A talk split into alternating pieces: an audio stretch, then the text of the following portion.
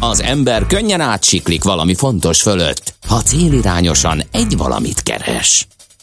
Millás reggeli. Kezdve egy igen patinás vállalat ünnepel mostanság 135 éve, itthon 175 éve a globális uh, vállalati hadszintéren. Mi ez? Tehetnénk fel a találós kérdésünket.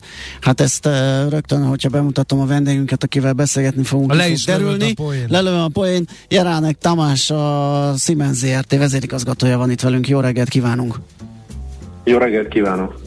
Na hát boldog szülinapot! Igen, hát és köszönjük a villamos vonalat.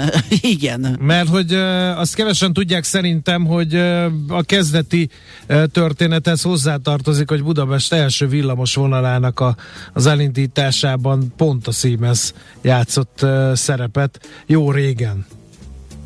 Igen, pont napra pontosan 135 évvel ezelőtt, 1887. november 22-én jegyezték be a Siemens vállalatát Magyarországon. Ugye az előbb említett 175 éves évforduló mellett ez nagyon fontos évforduló Magyarországon, és rá pár napra indult el tulajdonképpen a nyugati pályaudvartól. Nem egy túl hosszú, de egy villamos vonalon, egy olyan villamos, ami a Siemens nevéhez köthető. Uh-huh. Uh, hogy indult onnan tovább a vállalat? Igen. Ez egy, nyilván egy ilyen projekt, vagy manapság úgy mondanánk pilot projektként uh, a kezdeteket fémjelezte. Hogyan, hogyan zajlott a, a, onnantól a hazai pályája a cégnek?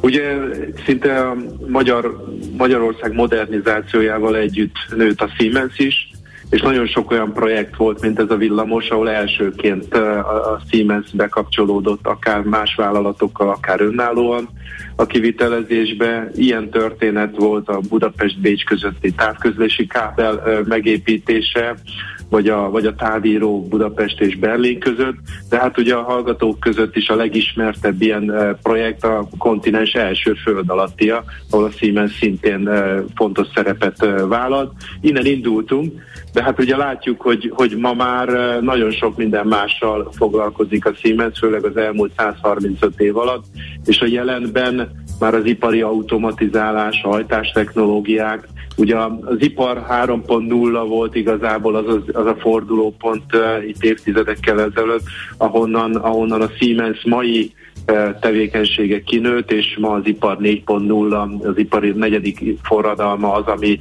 leginkább a Siemens-t meghatározza. De ez alatt az idő alatt ugye nagyon sok magyarországi változás, fejlődés, üzleti lehetőség kapcsolódott a Siemenshez.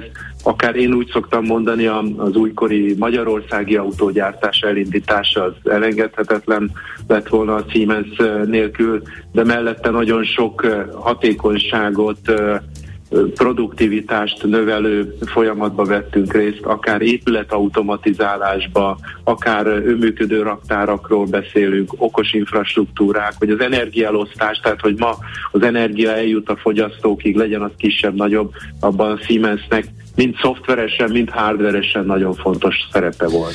Mondjuk néhány projektet, mert eh, nekem az a benyomásom így külső szemlélőként, hogy a gizikétől a gőzekéig nagyon sok minden Igen, ezért a, a, a Siemens. Ez, ez, ez hogy jön össze a cégnél? Tehát e, kitalálnak egy projektet valahol, akár a cégnél, akár külső, és akkor a, a Siemens meg szállítja a megoldást, mert tényleg nagyon-nagyon sokrétű e, tevékenységgel büszkélkedett ez a vállalkozás. Nyilván az indulást azt egy ilyen startup konstrukcióhoz tudom hasonlítani, ami, ami kezdett, kezdődött akár a távíróval, vagy a, vagy a dinamóval, és, és nyilván a villamosítása a, az energia, a villamos energia nagyon sokat segített, mert a, erre a hajóra fölült a Siemens, sokszor egy picit előre szaladva, picit lemaradva, de aztán, aztán ahogy, ahogy a múlt az idő, a, a, mondom az ipari automatizálás az, ami a, a fő mozgatórugó lett. Itt igazából a, a fő inputokat azokat a partnerek, felhasználók hasz, jelentik. Tehát amikor egy autógyártóval leülünk beszélgetni, ő hogy látja a jövőt, Nyilván mi nem az, az autókról beszélgetünk, hanem hogy ő ezt hogy szeretné gyártani, mik a legnagyobb kihívásai, akkor onnan szűrjük le a legfontosabb inputokat, amit próbálunk a hardvereinkbe, és jellemzően a mai korba a szoftvereinkbe mm. átültetni, ezzel segítve elsősorban, még egyszer mondom, a mai világban a digitalizáció, a fenntarthatóság fő vezérelve. Jó, akkor mondok néhány példát, tehát hogy ezeket, ezeket így, így, így csak kamillázza az ember. Víz alatti növénytermesztés támogatása. De mondok egy másikot, művégtagok elérhetőségét, vagy tenger melletti légi közlekedés. Hát vagy, vagy itt van, amit a legutóbb beszélgettünk. Az Oktoberfesten a sörök megfelelő ellátásának és hőmérsékletének biztosítása. Hát, Tehát ez ezek annyira van. egymástól távol eső területek, hogy, hogy ezért kérdeztem ezt, hogy ez hogy jön össze a mindez. Végfelhasználó szempontból abszolút egyetértünk, technológiai szempontból már nem. Tehát, hogyha meg mögé nézünk, a színfalak mögé nézünk, akkor nagyon hasonló technológiák vannak. Kezdődik a szoftverekkel, a tervezéssel. Most, hogy én egy virágcserepet vagy egy űrhajót tervezek, ugyanazzal a szoftverrel tudom tervezni, ugyanazzal a szoftverrel le tudom szimulálni. Nyilván egy cserépnél úgymond egy töréstesztet tudok csinálni, egy űrhajónál egy hőmérséklettesztet, tehát ezek a szoftverek ebben, ebben nem tesznek különbséget, és bármilyen technológia mögé oda tudunk állni. A megvalósítás, ugye amikor gyártjuk ezeket a, a termékeket, folyamatokat, azok is közel hasonló technológiára épülnek, hiszen ezeket mozgatni kell egyik helyről a másik helyre szállítani, közbe átalakítani, rácsavarozni valamit, vagy levenni róla, lefesteni, esetleg a, a formáját alakítani. Ebben sincs nagy különbség, és ezeknek mind-mind az alapját olyan Siemens technológiák jelentik, amik kompatibilisek egymással, hogy a végén egy, egy alma vagy egy körte jön ki, ebben nagy különbséget a színfalak mögött mi magunk, akik ebbe élünk, nem látunk. A, a, a kihívás nyilván mindig, mindig extra, mindig más termékektől függően, de a, de a központi, a legfontosabb részei azok ugyanazokra a technológiákra épülnek.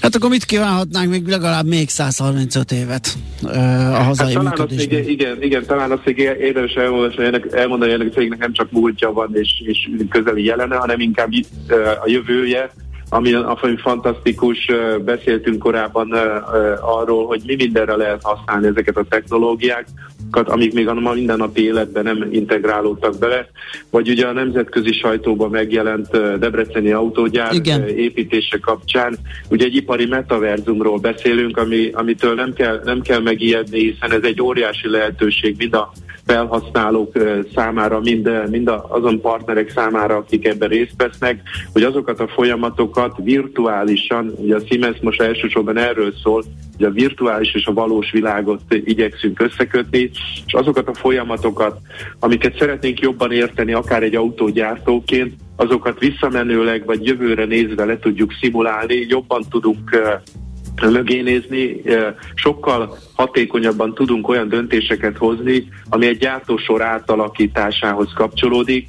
Nem vállaljuk fel azt a felesleges kockázatot, hogy megépítjük és majd meglátjuk, mi lesz, hanem már meg tudjuk mutatni előre, be tudunk lépni ebbe a térbe, és át tudjuk élni virtuálisan azt, amit majd a valóságban szeretnénk látni. Nyilván könnyű belátni, hogy ez nagyon sok olyan lehetőséget hoz, ami időbe, térbe, energiába megtakarítás, és a végén egy olyan eredményt kapunk, amit jól átgondoltan, leszimulálva, de valóban egy előremutató ö, megoldást jelent számunkra, legyen ez egy autógyár, vagy bármilyen más gyártó tevékenység. Világos, hát ehhez további sikeres működést kívánunk. Nagyon köszönjük, hogy beszélgettünk. Szép napot kívánunk. Én is köszönöm. Viszontalásra. További szép napot. Viszontalásra. Jelenleg Tamással, a Siemens ZRT vezérigazgatójával váltottunk pár szót, annak apropóján, hogy 135 éves a hazai Siemens vállalat méghozzá pont a mai napon. Az erős koncentrációnak sokszor az a következménye, hogy az ember könnyen elfelejti a már befejezett dolgokat. Millás reggeli.